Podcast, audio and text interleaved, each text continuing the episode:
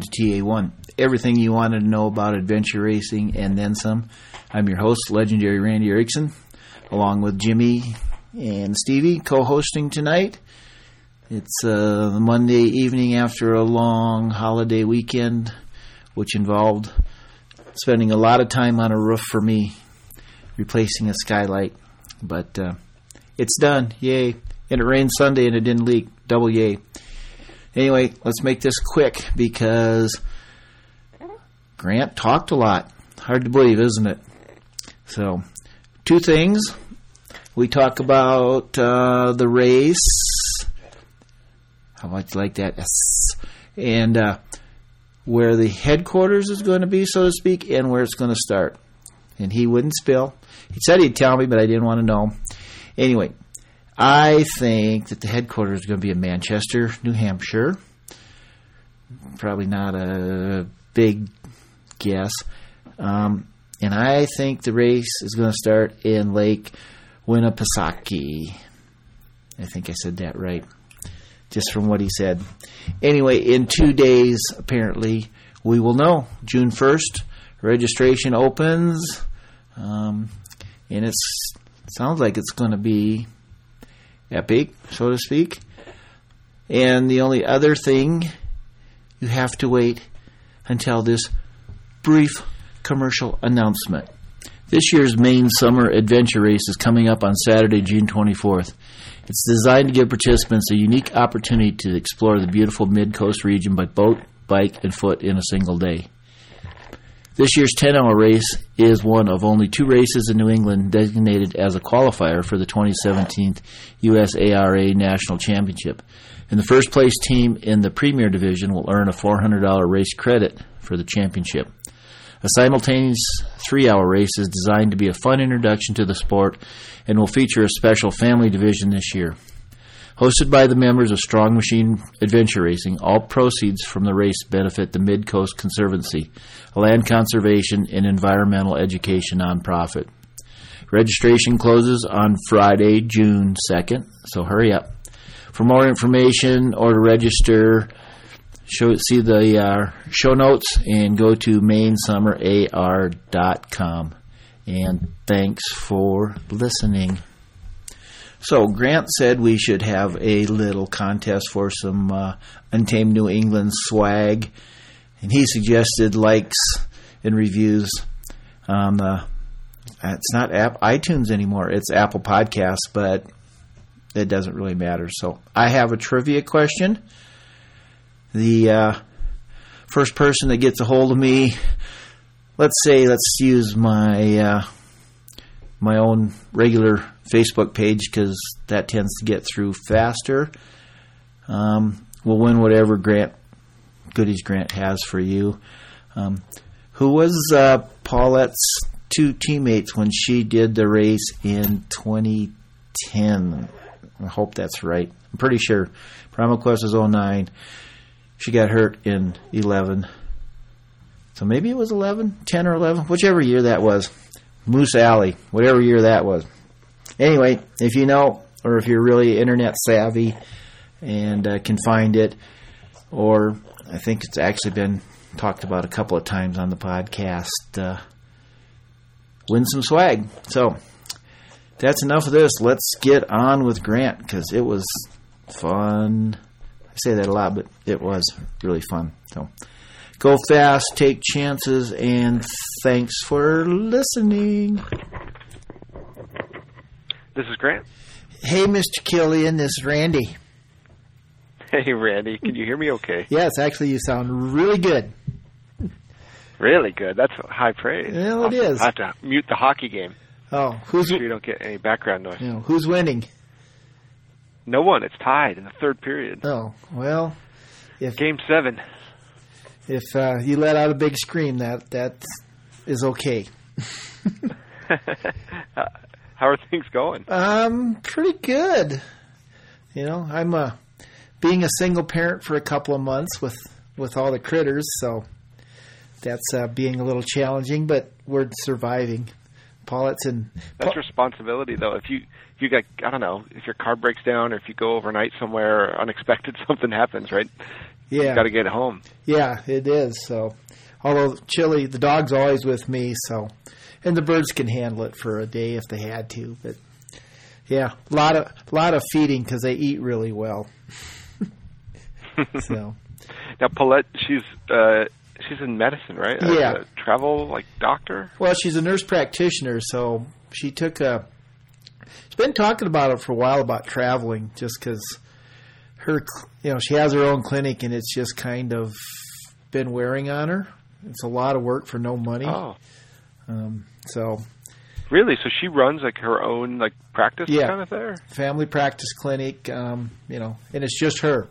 You know, she has a part-time receptionist, but no nurse. You know, so she has to do it all, billing and coding, and you know, it's just a nightmare to run a small. You know, small businesses are a nightmare, and then you add medicine and healthcare.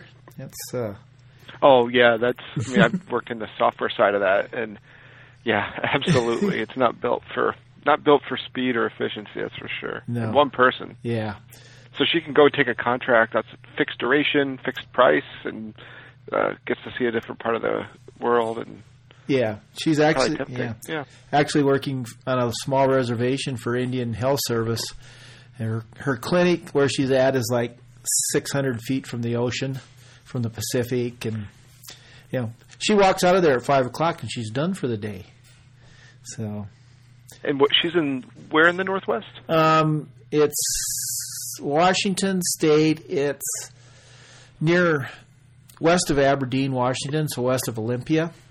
So just out, Uh-huh, outside okay. the Olympia National Forest, and so Holy cow, that's gorgeous! I bet. she's having a good time. She's a, she's already like, well, how do I, do I want to go back here or try somewhere else? so, yeah, I, I think she's liking it. So, so, so No, we're that's good, surviving. That's good. Mm. And as far as the adventure racing stuff, you've been able to. Uh, it seems like every uh, I don't know, few months at least, find an event to to go off to and cover. Yeah. I'm trying to catch up on some of the other podcasts because I've kind of unplugged for several years Yeah. there, but sounds like you're you're still going great, which is cool. Yeah, I mean it's it, it's you know this year nothing so far. You know, last year I traveled to you know six countries. I was I was gone for two months, um, but well, when she gets back in July, I leave. Like she gets home ten days later, I leave going to Vermont with Team Forty Fifty for a week. Then it's Cowboy Tough, and then it's not Primal Quest. so right? yeah. Shoot, you were planning to head out there to Vancouver. yeah, yeah. So that, but um, then the thing is not adventure racing, but I'm kind of excited. Is I'm going to go uh, with the team to the Baja 1000 this year in November. Cover that. So off road truck. That'll be fun. Yeah, I'm I'm looking forward to that. So yeah. So so um, you were 151 episodes since you were on last time. Is that right? You, you were my third. Wow, I can't believe my hat goes off to you, man. That's amazing. Yeah, you were my third guest. You were my third uh, guinea pig. And if- if people think it's not professional now, they go back and listen to that one. It's really not professional. Well, I know a couple of people had tried to do some podcasts, myself included, like one or two. And the technology, it's not particularly hard, but it does take that tenacity. So well, good it, for you figuring it out Yeah. and sticking with it. I mean, it's it's not hard, but it you know it takes you know what we probably sent fifteen emails back and forth to set up a time, which isn't a big deal, but that happens a lot.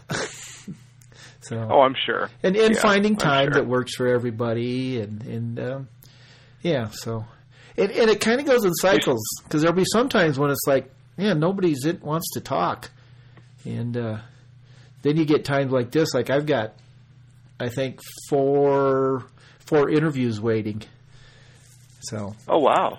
But you know That you've already recorded? yeah Or that you're waiting? no that I've recorded. Oh, I see. and, and what'll happen is this one's kind of time sensitive. and that's what happens because I did one. Um, you know, like when there's a race, if I can get somebody that's been to the race, um, you know, get a little recap on that, I'll put them up to the head of the line. And yeah, and ours is Yeah. is time sensitive. So we're recording this one week before your your your official, so it'll come out on Tuesday. So um, Yeah, that's perfect. yeah, it it, it, it works good. And sometimes I have to you know let people know, apologize that it's taken a month to get their interview on, but eh, life goes on for us, right? so. Yeah, yeah. Well, I think just the the service that you're doing for the community is great. And do you have a, like? I, heard you in one podcast say you have one review on iTunes. Yeah. and that's mine. Yep. Like we gotta, we gotta. Are we recording now? Yeah, or- yeah. Oh, yeah. We just Oh, okay. Well, I was gonna say because like we can donate some like untamed shirts or something else. Like you pick a name out of whoever puts a review in there in the next month or so. Just let us know and we'll send it out okay. I, I actually I have a trivia question I'll ask later, and we'll do it for that. You know, it, it's funny because I kind of the podcast has reached its audience, and and I mean it's it's between eight hundred and thousand listeners a week, um, and, and that's and that's how big it's going to be. Just because that's that's our market, so um, I kind of quit Yeah, that's worrying about it. that's. Uh, I was. I mean, I've had so many of the same type of conversation really over the last month. But like the listeners on the podcast here, this is the uh, the audience who already know. Yeah. You know, they know about adventure racing. They kind of get it, right? Yep. And um, it's unlikely that anyone's going to get past like the first maybe five or ten minutes Mm-hmm. just looking for another podcast while they're out on their ride or run or Yeah. whatever, which is too bad. But yeah, we do have to figure out some other ways to reach out, Yeah. broaden that base. So Yeah. hopefully we're able to, to do some of that through our race. But um, it's interesting to see that you've observed that also, Yeah. just with the podcast. and it is funny like when i do uh, somebody from new zealand um, there's a website there that'll put it out and it'll spike the numbers um, sometimes sometimes double and triple even like like a Nathan Fa'avae podcast is usually triple what anybody else is I'm, I'm sure. I'm Yeah. sure. so Oh boy, now the pressure's on. Yeah. Right? We gotta like We're good. uh, be uh, be provocative or entertaining or or something. Unfortunately, uh, Nathan's a much better racer than I am. well he's also kind of a funny guy Oh, which yeah. surprises me not anymore but when i first started chatting with him so Oh, really? I think that's a Kiwi thing. I, I'm not. I don't know Yeah. many that are like stoic. Yeah, Uh, but he looks stoic. I mean, that's it. it he he doesn't he doesn't fit the way he looks. I think. So And I, I guess my memory, the last time I saw him was probably Costa Rica at the World Championships there. Now, God, five, four years ago. four years ago, yeah, when you were helping me out with those tracking devices. Yeah, and I, I'd. Uh, I mean, you've seen probably this pattern all the time, but like they're just a machine Yeah. when they come into a transition area. Uh, but he actually like almost like made a conscious effort to kind of stand up and take a break and went over and talked to the media there. Um, Which I think you see like very rarely. Yeah. Uh, the top teams would invest any effort or energy that's not in getting them further to the finish line. yeah, that's very true. Yeah. Like, I think there's some perspective there. There's there's more beneath that surface. Um, it's probably true for a lot of uh, a lot of athletes, but I definitely appreciated that. So Yeah, Nathan's he's just um, he's just a good person. He keep kind of keeps me in the loop loop of some of the stuff he's doing. Just you know, I'll get an email, random email, say, hey, this is what we're doing. So he's still a, a good ambassador for the sport. um, have you been down to New Zealand for Godzone or um, last XPD? yeah, last year I went. So it was a. It's. I don't know how to explain it. You, oh, I I know exactly how to explain it. It's untamed on steroids, and I mean that in the best Oh, way that, yeah. because your race Yeah. is so f- well done. The people love it. Um, it. It just has this cachet, but then you know you double or triple the size, and you know in New Zealand, everywhere I went in New Zealand, if I had a, a Godzone shirt on or my credentials, I mean the cashiers at the grocery store knew about the race and asking about it. So, Mhm. but it's it's a very Well, I um, yeah family oriented sort of. Well, New Zealand, like we traveled there maybe now ten years ago, and it was kind of, from what I understand, like the way maybe traveling in the U.S. was in the '50s, where like you could hitchhike and anybody would give you a ride, and uh, just like there's an innocence there. Um, I don't know how they've managed to keep it, but Yeah. um, whether it's all that organic farming or something, they're doing something right. And the natural beauty. I mean, you can ski in the morning and go ocean kayaking in the evening. Yeah. I mean, it's just it's remarkable, tough to beat. Yeah. And um, It's a pretty yeah, it's a cool place. I like to, hopefully maybe I'll get to go back next year. So we'll we'll yeah. see. Hey Warren, Good luck. you know, Warren keeps saying, "Yeah, well, Right. we'll have you come," and it's like, yeah, then we know what happens. But yeah. Oh, we should probably uh, just talk about uh, what that whatever that race is called that you're putting on next year. Yeah, yeah. It's been uh, incubating Yeah. for three and a half years, I guess. Why? Why now? Um, why now? That's you know, I probably should have a better answer. then uh, just felt like it was uh, the right time. Mm-hmm. Um, like I, my daughter, um, so she's six now, uh, going on seven, and so when we last did the race, she was three. And I think there's an independence that kids start to get once they start to get a little older, um, and I can include her a little more in some of what I'm doing. So it's not so much Daddy's going to go away for a week, Yeah. and I'll send you uh, send you a, a picture or two from out in the woods. Instead, it's like, oh, she could actually you know come and help out, or I can um, combine time with her with doing stuff with the race. So I didn't feel like this was such a sacrifice as it was with a younger child So, on the one hand. Yeah. Then professionally also I've been able to spend a lot of the last couple of years focusing just on like my quote real job, Mhm. which was good, gets me to a good like stable place and so now I can kind of take the foot off that gas pedal a little bit yeah. and spend a little more energy um, on on a race and knowing kind of what's involved with that. That it took a little, I think, for me to talk myself back into it. Um, and then maybe more specifically, I think it was last fall when Jason Erkfitz um, reached out to me about competing at the World Championships, or it was some other race, but he wanted as uh, Team Untamed New England because he had raced with Dave Lamb and um, he'd been competing as the Untamed New England team for you know several years. Yeah. But he just reached out, hey, you know, he's putting a team together and wanted to use the name. Would would I be okay with it? I was like, oh, that was really nice of him. That was cool. Um, and we went back and forth just a little bit um, about it. And then I also, almost in the same week, got an inquiry from another uh, friend here in the New Hampshire area who was like, hey, like let's try and put a six-hour race together or a twelve-hour race together. And for me, like the effort involved in doing a small race like that, it's it's almost the same as putting in a big race. But a big difference is with a bigger race, you can charge enough money to be able to justify all that effort, and you can have a budget that can make the race work. Whereas making ends meet with a hundred dollar per racer entrance fee is really tough. Yeah. Um, so you get those economies of scale with a larger race.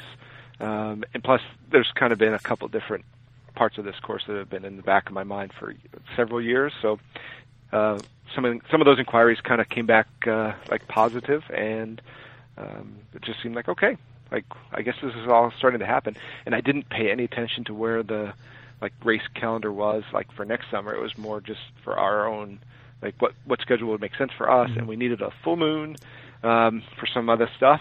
so it's a full moon, late July um, next year, and uh, uh, it's a, a busy time uh, for New England. It's like you know peak tourist season, and usually we try and stay either early or a little bit after those kind of activities, but not for this time around. So, well, you almost picked a bad time. so, because Yeah, yeah. There's a, a raid in France that's at that time or close. well, um, no, I don't care about anybody else. I mean specifically for me, because I think, um, well, Paulette's going to do the Transpyrenea again next year, and I think I'm going to go shoot it, and that race starts the first of July or first of August. Oh, okay. But I see. that means I can go to Untamed, finish that on the 28th, fly from Boston to France on the 29th, and it's all cool. Yeah, yeah, yeah. You're halfway there. I, well, I- Perfect. Oh, okay. I thought yeah, I thought you were having to cover another race um, that uh, I, for some reason I thought it was France, but uh, I guess the Pyrenees is almost France, yeah. right? Well, the race runs based literally on the uh, the border between France and Spain. It's right through the Pyrenees. So, I guess if she's dumb enough, Hey, that'll be an it- awesome, Yeah. awesome race. Yeah, I'll go this next time. Hopefully that works out anyway. So, And she's all into the ultra running scene. um, it's kind of more. No, because she doesn't run, but she likes things that take for 16 days to do. Uh huh. Okay. Jimmy's gonna Jimmy's gonna sing. No, um, you know she did Tahoe 200 a couple years ago, and it's just like it's almost like adventure racing without teams, without a team, because you just have to keep moving, and it's just on foot. But um, it it just really suits her, and and that background in adventure racing, you know, it's like multiple days. I'm cool with that. So, you know, she just gets out there and just keeps moving. It works good for her. Yeah, everything else is easy by comparison. Well, yeah, that's what we would joke. It's like you're on a marked course and they've got, you know, trails and they've got aid stations. It's like, how hard can that be? Yeah. Uh, yep. It's- yep. So Good for her.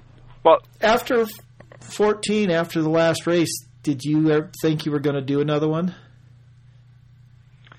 Um, you know, I don't know. Honestly, I probably subconsciously just knew eventually I would do another one.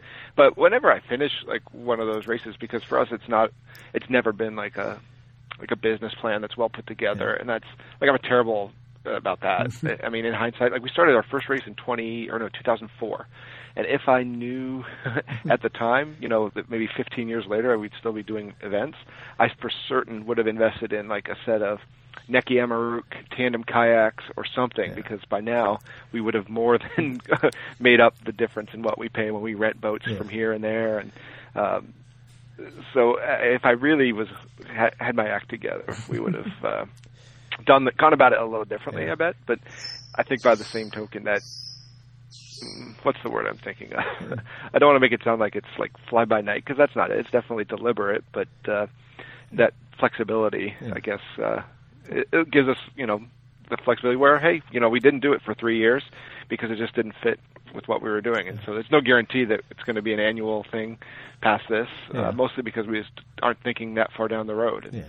um, I think um, like so there was a uh, well Scott Pleben had that uh, accident a number of years ago uh, training for a race, and there was another uh, pretty good friend of mine, um, Chad Denning, who also he um, uh, uh, died on a, a mountain run over here. Um, I guess now about two years ago, and uh, I feel like that like such a like inspiration in some ways because like we all go around life thinking it's permanent, right? And thinking, oh, you know, the next time around I'll do this or the next time around I'll do that. But at some point, like for all of us, there's not going to be a next time. And I think uh, there's some, I don't know, there's something about that that just drives me to to to make the most of the time that I am doing it and to not sweat too much Yeah. what's going to happen because eventually there won't be a next time and th- there is going to be a ne- next time now next summer, but who knows, right? Yeah. Um, yeah. Did, yeah, that's a good way of putting it. Yeah. So, yeah, you don't have to put pressure on yourself to say I'm going to do it every year now. It's like if I want to do it another one, I will. If I don't, if I want to wait two years, that's cool too, right? Yeah, in some ways, I think it's like a dangerous, like I'm a dangerous uh, quantity because in talking with some of these other race organizations, I feel for them because, like honestly, I I don't care so much if my race happens to be at the same time as another one. Like obviously, I'm trying to be a good cooperative partner, and I've been in touch with a lot of um, very uh, friendly people about their schedules for next year. Um, but like we're not in it to make money, and we're kind of trying to make the best event we can. And if that means we need to do it at a certain time, we're going to do it at a certain time. And I can feel like if somebody did have like their livelihood, re- like revolving around it, like that would be a pretty crappy Yeah. competitor to try and work with. Not that I mean this is a small community. Um, and it's competition maybe with a lowercase c, Mm-hmm. not an uppercase. So it's not Pepsi against Coca Cola. This is all pretty friendly stuff here, but um, it kind of liberates us Yeah. to do and say things like I, like you talk about Eco Challenge. I think on some of these pod podcasts, Yeah. like it's almost a religious like experience. But my personal like I don't know, Eco Challenge was like WWF wrestling. And what we do is like real wrestling, like in the Olympics. And so there's similarities. Like one is an entertainment thing, which is Eco Challenge, and at least for those of us who watched it on TV. But for those who actually experienced it in person, there it's a race. But you don't really, if you're watching it on TV, you don't really get that. You get this, you know, made for TV, digested, you know, prepackaged drama. Um, So Yeah. I'm sorry. I don't want to get off on too many philosophical. No, tangents, that's I, I, But uh, I love philosophical tangents, even even though I think you spell philosophical with an F. But um, do, do you think that very open ended question? But do you think a real race could be on TV without? With, Um, you know, a big question. Yeah, I know. so you know Russell Walters, Yep. right? Up in Northern Outdoors. Yep. You know he'd be not a bad guy to get on your podcast if you're ever at a loss for people because he worked with a a couple years of Eco Challenge very early. Um, so that first kind of trial event they did in Maine, um, and some additional ones. Um, and in talking with him, uh, it really crystallized for me how Eco Challenge was a television show, and we've built this race around it. Kind of like, did you ever watch Mad Max Beyond Thunderdome? Yep. This is now some serious 1980s pop culture. But there's this scene when like Mad Max sees like all the kids getting a lecture from like an older kid who's passing down the legend of how like the world like uh, the world was scorched or burned and it's like an like nuclear bomb that came down and uh, we're supposed to kind of infer all this but they build it up into this like almost a mythology i feel like uh the way that uh that way that's gotten passed down and it's been kind of massaged and blown out of proportion or certain things have been kind of uh ironed or uh, smoothed away is kind of how we're looking back now at, at the TV show. That Yeah. um, I think for those who experienced it in person, it's a different thing for sure. But for those of us on TV, we're like inspired by it, and that's awesome. yeah. But to to recreate that, like if we were to try and do that with eco with uh, with uh, Untamed New England, and because we've looked into it, I mean the budget for helicopters, I mean that alone, and you could do a lot with drones still, but just the staffing and the, the post production, and I mean it would be phenomenally expensive at a point. Like our race budget's around one hundred and twenty thousand dollars, and that's like I don't know a day or two's worth of professional shooting Yeah. um, for a TV show like that. And there's like I think Survivor's on at like season 30 or 40 now, um, and so there's not there's a like like Eco Challenge kind of evolved into this now Survivor-ish thing where it's oh we don't have to have people that move instead they stay in the same place and you know well what if instead of going to this hard to reach plot spot we can actually put cameras there and we don't have to move them again um, and when people drop out instead of having to shuttle them four days across like Fiji why don't we just take them to the other side of the island where we can put a trailer and they can stay there it sounds like I've watched an awful lot of Survivor, but I really haven't. but I did watch, I think, like that first uh, season or two. So that's my what, Yeah. what I'm thinking back to. But uh, I think filming uh, an adventure race the way we know the sport, to the degree that Eco Challenge done, would be very expensive. Yeah. Um, and I think you would have to come at it from a TV production value first. And if that's your your angle, I feel like there's a lot better investments. Sadly, like if you're going to spend a million dollars on a show, you end up with something kind of like the what uh, Morocco, uh, like a stage race. That's about as close as you can probably get because people moving 24/7 and people move fast and um, even tired people. Yeah. it can be tough to corral them and get them to where they go and like some. But it happens, I think, probably now, but maybe less because of social media and tracking devices and things. But teams used to like get rides in cars. Uh, there used to be all sorts of shenanigans. Yeah. Not to say that there still aren't, but It's a there- little harder like a- now. Yeah. uh, it is, I think, a little harder now, but I think that you'd, you'd maybe be stunned to learn how some of these uh, uh, teams that we kind of idolize maybe have made it Yeah. to these certain locations in the course, and not because they're not bad athletes. It's just because it suited the narrative that Mm-hmm. was being told, or whether they turned a blind eye, or their support group put little flags to help lead them away, little breadcrumbs, that sort of stuff. I mean, that that was rampant um, back in what we consider the heyday. Yeah. So So I don't. Well, I think you know they tried with that last um, race in Morocco that was on TV. What did I don't remember the call? And what I what I've put together over the years is that actually was going to be a real adventure race, and then at the last minute they got the gay firefighters and the mother and the father and the daughter teams. That blind guy, huh? Yeah. That guy was blind. That was amazing. Yeah. Like, yeah. Yeah, because there's been a handful of racers that I've talked to. In fact, Paulette and Katie and and Margie were like days from going to L.A. for uh, an interview, and then all of a sudden the whole focus of the th- thing changed, And there's That's right. They did like a casting call for for teams. Yeah. I, I remember that going out. yeah, Yeah. and they were real teams. I mean, that's what they were looking for, and and then it became a soap opera. Right. They decided, wait a second, we don't want people that are comfortable being uncomfortable, and Yeah. you know that can handle it. We want people who are uncomfortable because that that's going to sell. I don't know. Yeah. Axe body spray or whatever the commercials are, and that's what the TV shows are built around. It's trying, you know, Yeah. they want to ensure an audience that will look at the ads, and I think that's changing, right, with the internet and. I mean, Yeah. it's a revolutionary time that we live in, but who knows in 20 years?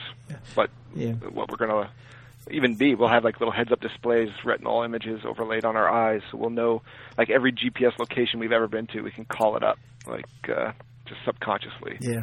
Um, Well, who knows what the yeah. sport will even look like? I I get a kick. You know, we did that live broadcast at the last race, and Mm-hmm. and how much gear and and how hard it was to get the signal out, and and you know, Joel working there on the internet, you know, a minute before we went on, and now you do that with your iPhone. you do that yeah, whole whole yeah, yeah, you're absolutely right. So, um, so I suppose we should talk about the race a little bit, but, I'm having fun. Yeah, sorry. I, I, No, no, no. I I'm having many, way like, more, uh, way more fun doing this. but so that I don't know what is a month or so ago, and you know, kind of this cryptic thing came out, and then you know, there's a couple of things we put out over Facebook and stuff. And did it surprise you how much um, interest there was, like in that very first day, with just those little hints? yeah, yeah, it totally, totally did. Like, I would love to say this was all like a premeditated marketing plan that Clay Abney had helped me, you know, devise. Like, time this and time that. Because in hindsight, it actually, worked out really well. But um, first off, I had no idea people use Facebook a shitload. Oh, man. yeah. like, like that's huge. Like, I had I had logged into Facebook in years. But I posted something on Twitter, and I think I got like one like on it. I'm like, oh boy, like, well, maybe this isn't such a, you know, maybe things have moved on. Let's uh, let's reevaluate. And then I think I did that maybe on a Thursday, and then it was a Friday. Where I was like, oh, I wanted to post this uh, to Facebook, so I'll put it there and see. And if not, I was going to say, well, maybe we try Instagram or I don't know, Friend Face, whatever the other ones are. Um, but, but the Facebook thing, maybe our timing was good, or or maybe you helped us amplifying it out, or, or whatever. But definitely got a lot of uh, uh, traction. So I was surprised, uh, pleasantly so. And so that that's sort of a when you're not in it for the money, doing it for the satisfaction, and like that's why we started planning races was because it was a chance to hang out with our friends, and we thought we could do um, a, a better job than some of these other races at the time. That like you show up for the race check-in, and there's like a note written on a piece of paper that's like on the table saying "Come back tomorrow morning." Sorry, um, like really kind of not sketchy, but just like like poor attention to detail. And we're like, well, shoot, we can definitely do better than this. Um, and in doing so, we also thought, oh, this is a great way we can connect with friends. We made a ton of friends, like um, throughout the Mid Atlantic and and beyond, and living over in in Europe too. Uh, so we we feel like we we we already know that network, and so a race is a chance for us to bring those folks together, like Jose from Portugal. I haven't seen him in a couple of years, but this is going to be a great chance to reconnect with him. And um, I don't want to keep like dwelling on like the the bigger picture and like our our, our the limited time we have on the planet, but doing things like doing things that are cool with your friends, like that's that's that's important, and that's the sort of stuff when you know you're looking back on your life, you wish you did probably more of, rather than oh, I wish I would have really you know done more work projects, or if I w- if I could only get that PowerPoint, you know, to line up better. The mundane stuff we do in life, um, it's routine, is not so special, but the chance to like connect with friends and um, uh, build these like lasting experiences. Like I think it's uh, it's super important. So that's uh, that's what got us in it to begin with, and, and seeing that oh hey this is still something that there's some passion for, and even though I'm sure there's plenty of racers that have moved on uh, since. Uh, Certainly, since we started doing racing, we've almost maybe seen a full turnover since like 2004 and 2005. Uh, there are still some though, um, and so hopefully we'll see them next summer, and we'll see new ones. And we're going to work hard. Um, one thing we probably need to do a better job of is reaching out to newer teams to kind of bridge the gap, and that's a fine, uh, fine point to walk Yeah. because we don't want people to show up like in cut off blue jeans and cotton t-shirts and uh, you know a straw hat like all right like bring it on let's go do this uh, so you want people to show up prepared but you also don't want to overstate it and make it sound like this is not an achievable thing like an amateur just walking in to try the race is going to have a terrible experience. Like that's that's it's not true, or unless you're really unfit. Um, so we were going to hopefully build like an on ramp for teams, and we're working with um, Action First. Actually, Sarah Goldman. I Yep. think she Yep. did an interview with you Yep.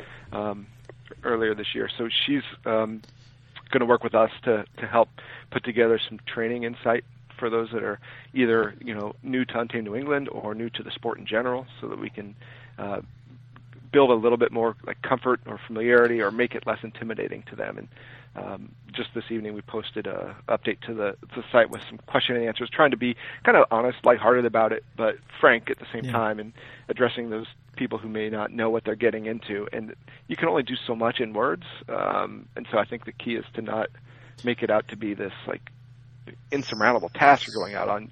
You're going out with your friends. You're going to go have fun in the woods, and if you're not done this sort of thing before, you're probably not going to not going to do the full course. You may get short course, but that's fi- you know you're still going to have a great time. Um, those are the sorts of things we need to do a better job of emphasizing as a as as our race, and it's a way of maybe giving back to the the race community as a whole. Yeah. Well, yeah, that's the secret is how do we get there? Um, there's actually been this huge thread today about um,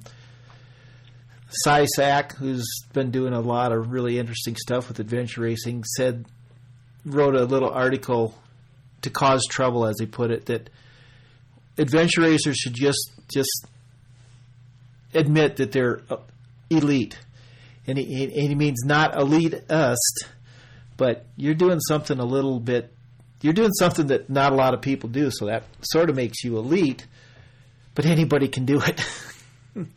So, so Oh, I, I I think it's true. I mean I think racers should embrace the fact that they're different whether whether that's good or bad is but so is that is that something you know you try maybe you look for people and say hey you're different come do something different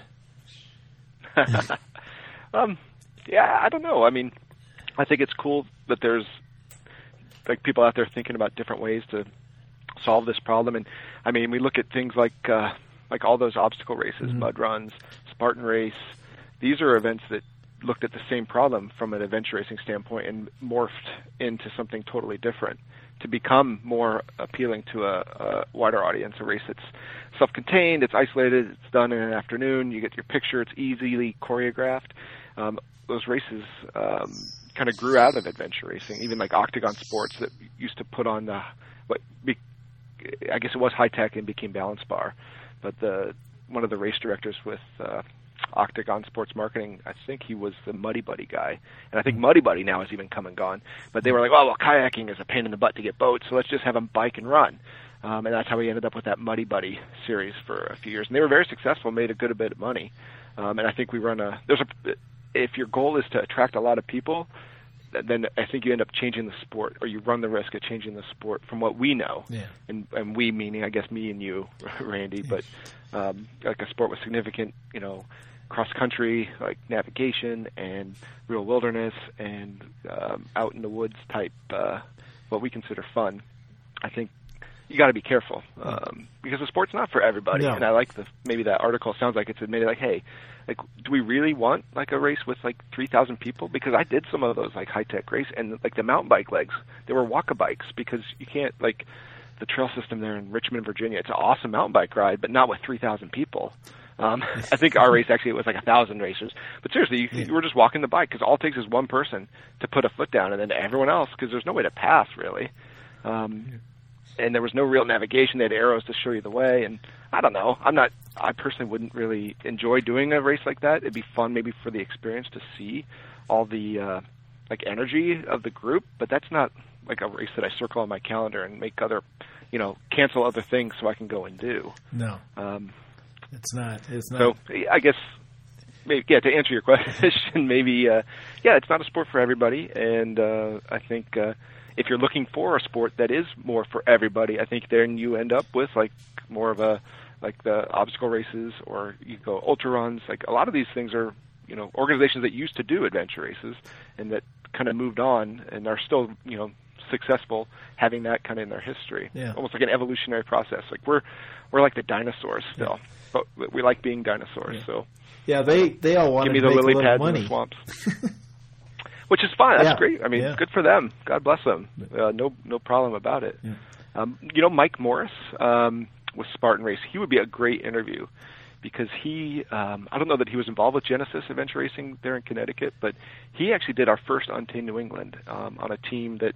The reason I remember him is they did a video mid race where they were riding their kayak paddles as if they were like a rented mule, like slapping them, and uh, and they set it to like the cheesiest 2008 music you can imagine, and they sent it over. It was hilarious, and so like we've we've held on to that, and he's like one of the like most senior guys in Spartan, um, Yeah. like going all over the maybe even the world. I don't know, definitely all over the U.S.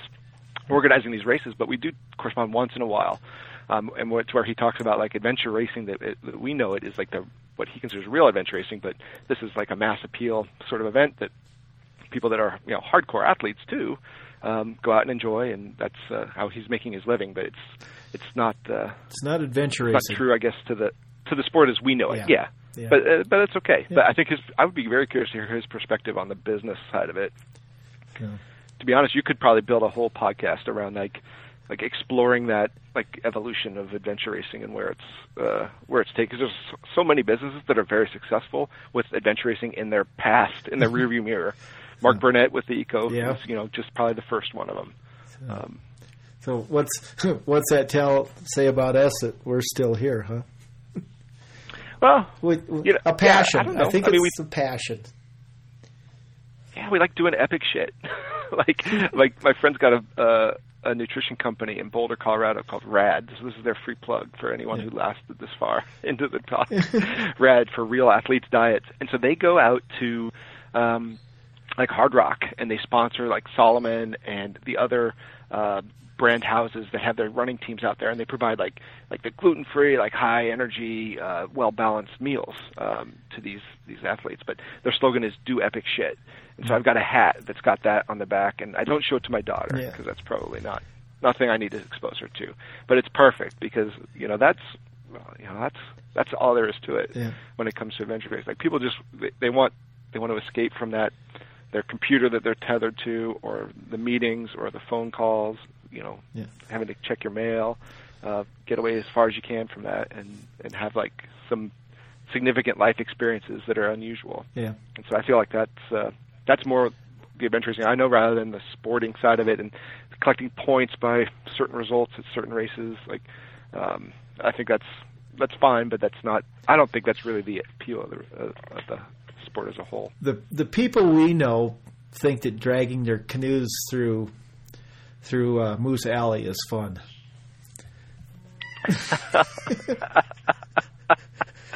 Oh my god! Is that a soundboard you've got there? No, that actually was my phone in the background. Oh, that was just so good. The timing that was so That was good. pretty good. So Moose Alley, that was a gentle, a gentle portage Yeah. that we gave everyone plenty of heads up about.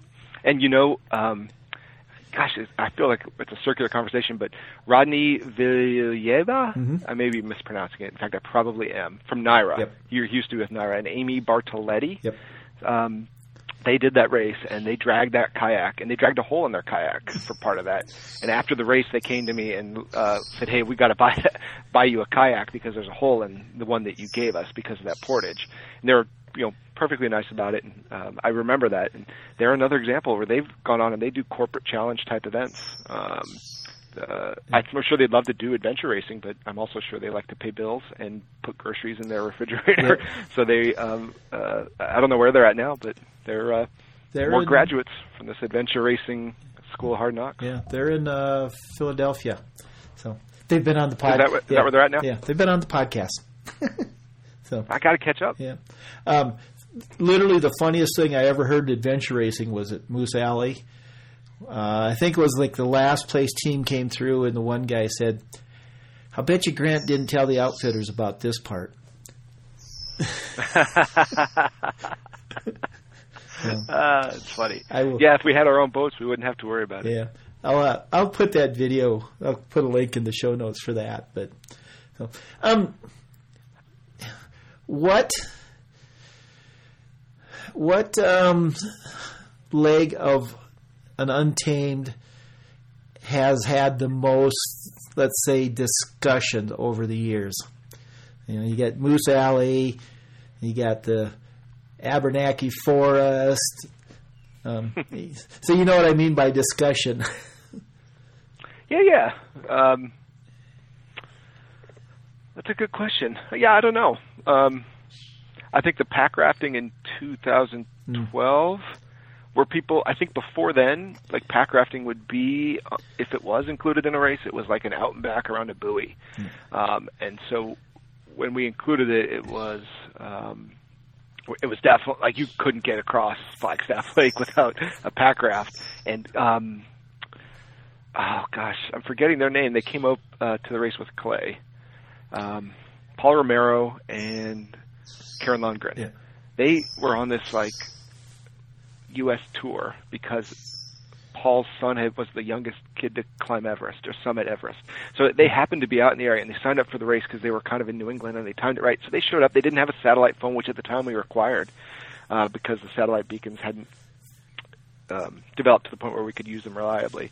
Um, and we also had pack rafts on. And they were like pack rafts, and I think they borrowed a, a couple pack rafts from the team from uh, like Bend, Oregon, uh, Yoga Slackers. Yoga Slackers, yeah. Um, and and so after the race, I remember talking, and uh, Paul Romero is a he's a character. My God, um, he was talking about. It, it's like holy cow! Like I I had no idea like we were going to be you know doing this and doing that, and uh, um, so I, I think after that race, I thought, well, that's probably the most talked about we'll get. But I think that Abenaki lost the world from 2014 um, is probably um, maybe the most recent, so that's the one that sticks out the most for me. But you yeah. probably know better because I think if if I'm around, maybe people talk differently, or maybe they talk more. I don't know. Well, what, what do you think? I, those two, or the um, the year where the the water went down on the pack rafting on the dead on the dead river.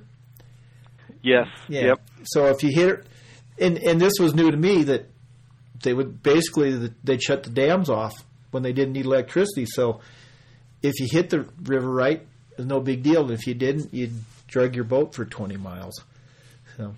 Yeah, we actually um, had a big uh, couple set of meetings with Hydro Quebec, mm-hmm. I think it is, who runs those dams, to make sure that during daylight we could get the release. Because if it's a dry season, like for them, that's just letting money go down the river, yeah. literally. Um, and it worked out that there was enough. I guess the water tables were high enough and Russell um, up there at Northern Outdoors, he knows everybody. He's like I don't know if he's not the like governor of Maine, he's de facto governor of Maine. He knows everybody. He was able to help us work with them to find a way that okay, yeah, we can do it on this day and this day, but we couldn't do it like on a uh, if we would have moved the race, like they wouldn't do it on a Sunday because there's some reason like Sunday's like a fishing day, so you got to have like low water allowed for the fly fishermen, otherwise they get washed down like Noah's flood. Yeah. Um, so that took a lot of uh, finagling yeah. from an organizational side. But yeah, you're right. That's uh, that was also 2012, the yeah. last pack rafting section there. Yeah, I I don't know. I guess my go my go to is always Moose Alley, just because I think because I was there and could see it and see how much they you were know, suffering. One, one that's well, one that's a pretty old school one, 2008. Um, the guys, so it was Team EMS, uh, and they became Team Granite. This is Dave Lamb, Jenny Johnson, Dave Romilly, um, Chad Denning, uh, who's no longer with us, unfortunately, um, and a, couple others. I don't know that Jason Urkovitz went with them or not, but anyway, they bushwhacked up to the top of the mountain to the checkpoint with all this two nights of camping stuff, and there's no trail, so they just bushwhacked all the way to the top, set up tent, and they had a fire going and they cooked baked beans and they brought like cases of Pepsi. I think Dave Romilly, who's like a beast, he probably like maybe he made more than one trip. I don't know how they did it, but so teams that were completing this trek like two or three days into the race, out of nowhere they see like like this light up ahead, and it's a, a couple like uh, it's like eight adventure racers who are just hanging out having a party at the top of this mountain in the middle of the woods, no trails, um, and it's north of Stark, New Hampshire. If you look at a map of Stark, New Hampshire, and like draw a line to the highest summit due north there, mm-hmm. that's the peak that they were at. So they're a good mile or two in, um, and I don't know, a couple thousand feet high. Uh, those guys were there, and I know a lot of people do talk about it. It's a little old now, almost ten years ago, but that um, I think was was awesome because that was you know this is a race team who was appreciating the fact that hey these folks are really working their butts off. Let's do something that's kind of cool, kind of memorable, and I think it fit with where they were at for whatever reason, whether injuries or just their race schedule didn't work for them to compete that year. So that, I, I hold that one in high regard. Also, that Yeah. it doesn't get very much uh, talk, but it, it probably should deserves probably more. Yeah. Well, adventure racers always talk about the worst before the best.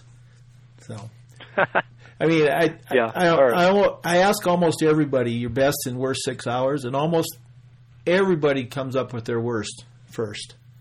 So that that tells you something. Um, all right, so with, when people are listening to this, we'll get back to the race a little bit. um, you basically go live on June 1st, right, with the race, although you're kind of like having a soft launch. Um, so yeah, we we are accepting deposits from teams who opted in to our email list. Uh, I guess about a month ago. We have four four teams that have signed up in that regard. Uh, but the official site will open registration um, on June 1st, and that's when we'll publish like official schedule. We've got updates to race disciplines, uh, reveal the location for the race uh, base, and I should note that that the race location is kind of following the model we've done in some of the international races, where it's like a central location that's pretty easy to get to.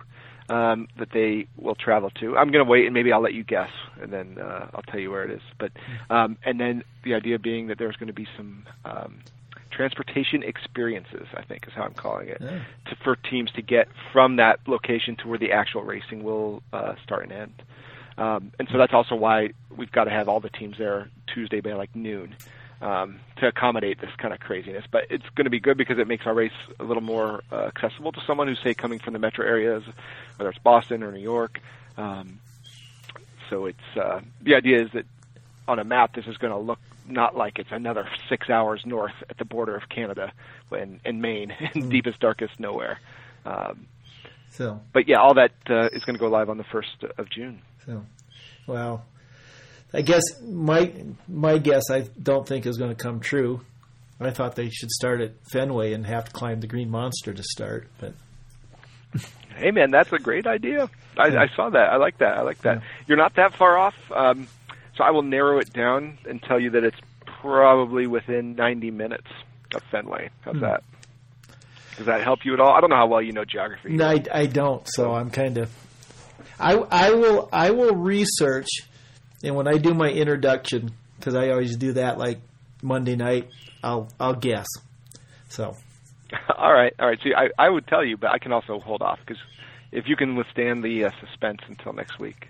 um, I can't. Yeah, I, I yeah I can wait. I want to I want to try and guess.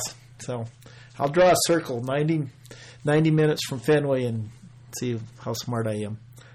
So so um, that that could be our that could be our uh, our giveaway. So people will have whoever um, I'll, we'll say like I'll give them 24 hours, and whoever guesses the closest spot to the start will get a well, to the race check-in. the race To check. the race check-in. Yes. The race star, I doubt. Race star is definitely not 90 Yeah. minutes So- from Fenway. No. Uh, I always think of uh, Dave Lamb who gets sick on long bus rides, and I don't think I've had a single race that didn't involve a long bus ride. Like we had one in Virginia where teams thought the race was starting in at this Boy Scout camp, um, and so everyone showed up like 8:30 in the morning Saturday, and then the buses kind of roll in, and they didn't realize it's a like two-hour bus ride west out to Sharando State Park and like the Shenandoahs. Um, so I don't know. Maybe I've got like some something in my contract that says I have to use buses to transport teams at least one way Yeah. in a race. But uh, next year will be no exception. so, but I usually reserve that first row for for Dave Dave, because I know yeah. how sick he gets. So, well, I think he's maybe this will bring him out of retirement because I don't think he's raced for a while, has he? Well, no, he's he's retired after like a number of races, I think. Yeah. But no, he raced. Um, I think their team they didn't win at uh, the race there in Kentucky, but they finished second Okay. with uh, Jeff Woods, um, and I forget the other teammates. But oh no, he's definitely still racing, and I think um, he's determined to compete next year also. So, well, okay. Yeah, one of those. Yeah, I've met people like that. Yep. Nope. Last one, never again. Till the next time. yeah, yeah. Jonathan Neely, he's the one that jumps out at me when you say that because from Naira, I think he's he officially at the finish line says he's retiring each time, and now it's kind of like a recurring joke. Yeah, it, yeah, must must I must retire. So, um, what what do you consider a successful race? Because I like I like to know what racers think is successful. So, what has to happen so 24 hours after the last team finishes, you can say, "Yep, this was this was a good race." Hmm. Yeah, the, um, there's so many levels. I mean, just getting a race course permitted that fits logistically and that's adequately staffed and that's relatively safe and that's you know checks all the boxes. That is a huge accomplishment. And so just having the the course and the way we like stage a race plan is theoretically I could just if I'm you know struck by lightning or incapacitated or whatever, the race should be able to run itself with what we've set up in terms of staff wise and uh, all the details we've got spelled out, contingency plans and everything. Um, and so I feel so like just once we get the race kind of started and that set in motion, that's such a satisfying feeling. Um, it's kind of like solving a math problem you know that you've been working on. Mm-hmm. Like Good Will Hunting, that guy is up there on the chalkboard working on the math problem, and then he solves it, and then he leaves, and everyone's like, "Well, who solved it?" Well, for him, the satisfaction was solving it, not getting the credit for it. I feel a little bit like I have some of that. Mm-hmm. Not certainly, I'm not a math genius or anything like that, but just putting all these moving parts together into a whole, like that is great, and that's very satisfying. But um, of course, at that finish line, having people that uh, you know are smiling and appreciate the fact that what they've done is pretty uh, pretty remarkable and not something they could do just on any other given weekend, you know, uh, with their friends. Um, I think that's uh, that goes a long way. I never want to see people get seriously injured, and we've always, knock on wood, um, been fairly um, lucky on that front. I feel like um, a lot of that is luck. Like if someone just happens to take a fall the wrong way, they can end up, you know, with yeah. all sorts of problems. But yeah. we've been pretty lucky, I think. So I definitely don't want anyone to to come away seriously hurt. But uh, uh, if people are still talking about it, you know, the next the next week, or at least talking about certain sections that both they liked and didn't like, and I really like challenging people's um, perceptions. Like, you know, so in in California, I don't know if this is anything big in South Dakota. Probably not. I'm guessing. And there's a little bit of this here in the in the Northeast, but out in California, there's enough people who do movie like sets and things that there's this like small like upstart business where they do experiential Halloween things where you show up at a uh, warehouse um, and you have no idea what you're getting into, and there's someone who kind of greets you, and then it's like almost this art type um, installation, and you maybe it's like some like fake like zombie thing and you're like you're actually participating in it it's got like there's there's a serious psychological aspect to it too because the idea is that you're supposed to be kind of kind of scared and sometimes they're more inspirational but this is like this experiential thing that you go through and some of them last very long like overnight and the sun's coming up the next morning and hear you had this you know they hire actors to play the different roles and it can be very expensive so there's so many similarities i feel like to adventure racing. Um obviously we're not big on people in like scary masks and things, but it's the similar thing where we're trying to build an experience. I feel like the psychological side of that is important. Um, and so people that come away with, I don't know, maybe a new perspective on, I don't know, whatever it is they're wrestling with in life. You know, it's either you know not as hard as whatever they just did, or you know they've already done other stuff that's that's uh, it's harder than what they just did. Uh, that opportunity to hang out with your friends and to overcome adversity, solve problems, and like your bike breaks, but you figure out a way to improvise it and to fix it. Like I think Dart Noon did some phenomenal work on a mountain bike leg at one of our races once using, God, it was some like root they found to like fix a derailleur or to like hold the like the uh, like the rear stay in the wheel or something like that. But those sorts of things, hearing about that, I feel like that's great because they're all we're doing is setting a setting a stage, and then people are making the most of those opportunities and, and coming away with whatever they define as satisfaction. So. I don't have a great short answer to most questions. No, I, I guess I, not tonight. No, I but, love that. Did, but there's so many levels. Yeah. There's so many levels that the the sport works at, and that to me, it's like the the beauty of it, right? Like it's just uh, uh, you're really a satisfying thing. Yeah, your your goal is to challenge people. Yeah, but and it's not just physical. Yeah, no, no. Like that's yeah. like like so you so they're going to show up next year to a location southern southern New Hampshire.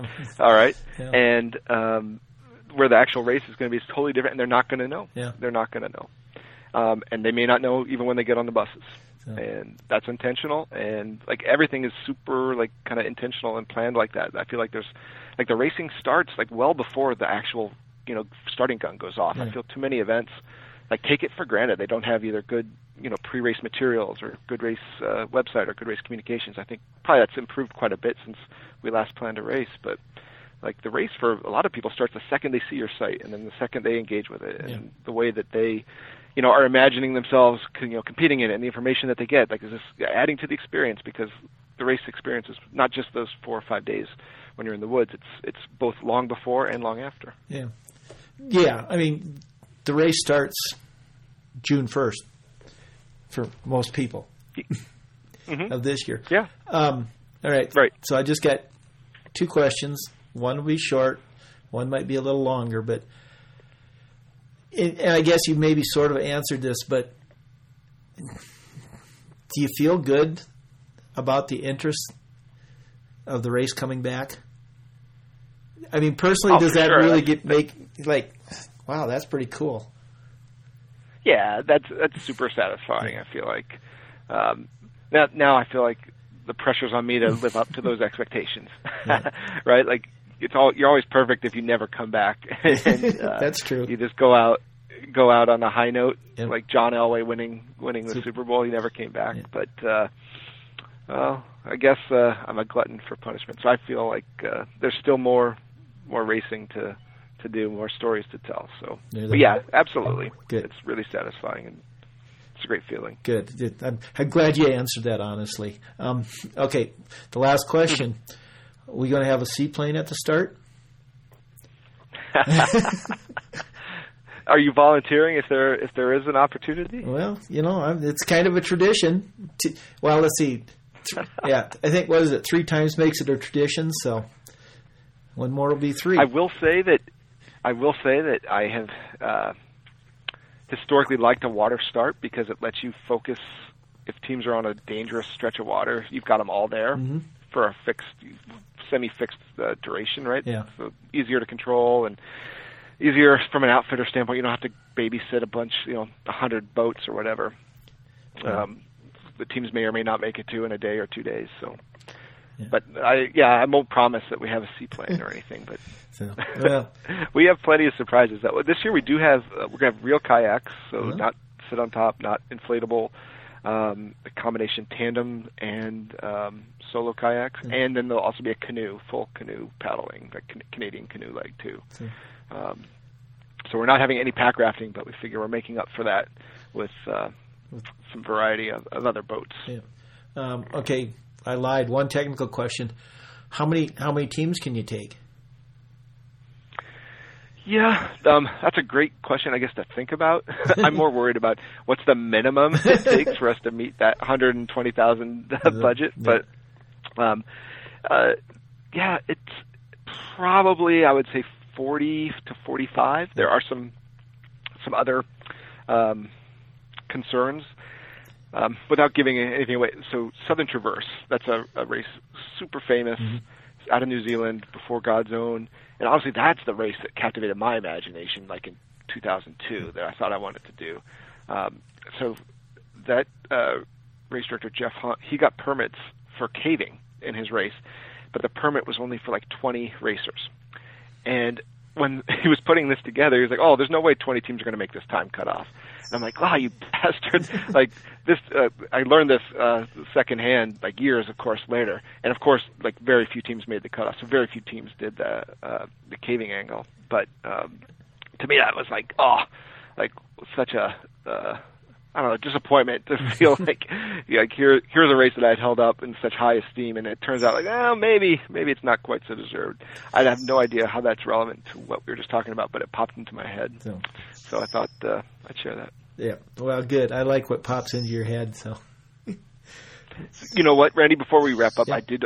I feel like we should like your your podcast. I feel like it's like a call to action we can make for people because like I've gotten active in my community in like the Open Lands Commission in our town, mm-hmm. and I feel like I would love to go to make a permit pitch to some jurisdiction somewhere someday, and there actually to be somebody who kind of knows like what the sport is about, I feel like that would be such a win, and I feel like that's a way we can maybe like infiltrate and subvert if people get a little more active in those, whether it's a conservation group or it's amazing how many conservation groups are going to decline a special use permit just because they don't understand what you're doing and they think yeah. we're running out there with torches and um, you know they just don't understand. And yeah. so I feel like one way is for us to actually get out there and and volunteer for some of these things. Yeah. Um, and in a perfect world, we'd all have infinite time and we could do you know could do all this great stuff. But if you find time to find like one way of of doing something that makes uh, makes a better name for the sport and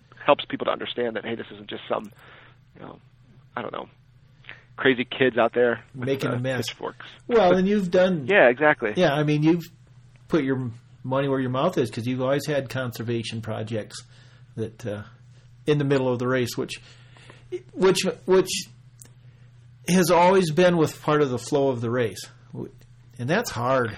Yeah, that's it's not easy to do, and sometimes it's kind of hokey. Um, but yeah, um, so you know the guy Raid Gauloises founder, uh, Gerard Fusil. Mm-hmm. He when he lost the contract for Raid, he um, started this this other event that was really focused on a lot of conservation challenges, like building schools. And so the, each team, though, the onus was on the team to figure out what they were going to do in Fiji or, or wherever they were. And it wasn't a great model because a lot of people are like, well, shoot, I'll just bring a bunch of I don't know what's the lightest thing I can pack with me, bring uninflated soccer balls and give those to schools. So I think teams kind of ended up doing that sort of thing. But that was part of my inspiration. Like, well, how can we fold in a little more into the race without asking teams to do too much. And so we try and walk that line, yeah. whether it's you know clearing new trails or building bog bridges uh, through swamps or I I think my favorite is in Virginia we had a race where we were paddling the James River and that river was so polluted when we were scouting it we found you know so many tires in the river so we thought hey why don't we just have every team pull a tire out and uh, I think you get like a 30 minute time credit you know for your tire um, limit though of only one, and every team came out with a tire, which is both sad and uh, inspiring. But and some teams came out with multiple tires, which goes to show you. And that was a pretty big race. It was probably 50 teams, so that's a lot of pollution that you know this event can clean up. And at the end, then we have this big stack of tires we can get photos with, and that'll help make our cause easier when we go next time to talk to somebody about you know what we're trying to do. Yeah. So you're right. That's uh, something to, to consider. All right. Uh, one last thing, as I always say all the time, let's have a navigation section where everybody in the team has to navigate a little bit. I love that part. Oh, the orienteering relay. Yep. yeah, yeah, for sure. Oh, actually, there's an opportunity we could do a uh, mountain bike o uh, relay. Uh, so it would be not on foot, but on mountain bike. So. Um, I love that part. Individual. Why do you like it? Um, because it stressed people out so much because you know some of the teams had one navigator. I mean, I remember watching them telling, "All right, you run 100 meters this way," and then you know they're trying to describe the whole course to somebody on their team.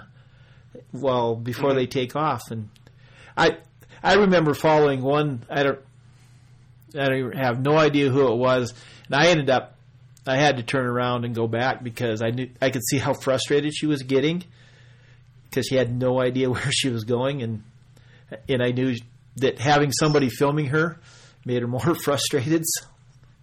But I, oh, I just love yeah. that this the the the stress and the it just was such a cool part of the race, and it it gave people a chance to like recover and be a little social too. So that was a bonus. Yeah, that was my une- unexpected like benefit. Like there was a big bonfire. Yeah. I mean, it's been different each time, but like if you time it in the in the race at the right time, it'll be an actual social opportunity. All these people get together. There's never a time to to talk. Well, if it's early enough in the race that you're not all exhausted and you're not separated by four hours, you could uh, you can do that.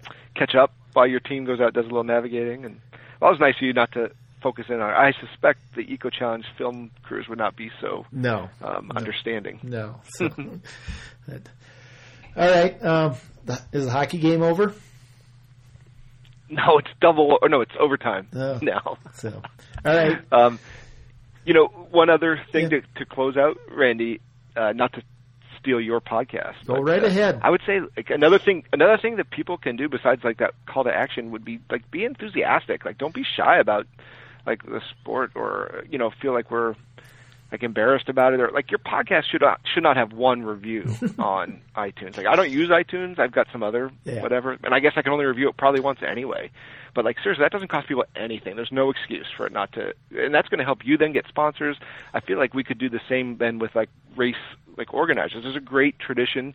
Um, Alex Provost and his other teammates, um, Jean Yves and uh, I'm forgetting these names because it's been so long. But at any rate, they always bring like maple syrup, Canadian maple syrup, to every race to give to the race directors. Yeah. I think that's so nice. That's Yeah. so thoughtful. I feel like if people did that, like we tip five bucks at the bus when we someone helps us with our luggage.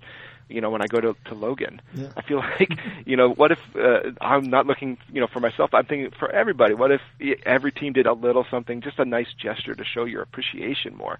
I feel like so many, you know, people take it for granted that what people are up to with the sport is this. Um, it's not triathlon and it's not like some big business that's been sponsored up the wazoo. In fact, it's just the opposite. So a little bit of uh, maybe gratitude for all the people who are out there doing stuff such as yourself. I think that could go a long way, and it's going to help help you. You know, some week when you feel like, oh, I don't know if I really want to do this podcast, but hey, if you know that there's people out there that are supportive and um, helping you to you know kind of nurture what you're up to, I feel like that can go a long way. So let's get off our butts. Well- it's kind of like that pep talk Yeah. when you're when you're thinking you want to drop out of the race. I feel like people should put this on repeat. And And, go. uh, I will. I will say when you're dead. Yeah, that that did happen last fall when I wanted to go to Worlds, and I did a GoFundMe, in and it and it funded in like three days. So that's that. Thank that's my thank you from everybody that listens because I know that's where it came from. So that they do, but That's awesome. it's uh, you know, you're you're staying at a hotel before a race.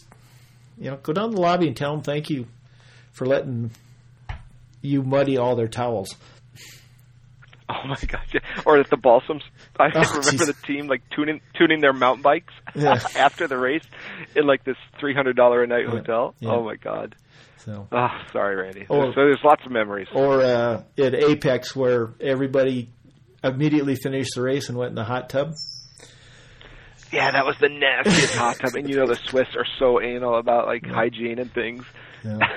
Yep. I forgot about that. Yeah, Yeah, so but the moral of the story is, yeah, folks, bring maple syrup to your race directors. There That's, you go. I think the key takeaway. cool. All right, we um, we need to do this again in about six months. Well, hopefully by then I have more to share with you. Like I'm meeting with uh, a sponsor tomorrow, and it's like every day there's new stuff. I was hoping to knock a little more down before we had a chance to talk, but June 1st, man, came up a lot quicker than I Yeah. thought. So, absolutely, So- love to talk with you. All right. Well, Happy for the exposure too. So appreciate all your help. you're welcome. Go watch the hockey game. all right, man. Take care, Randy. All right. Thanks. Bye. Come on, man.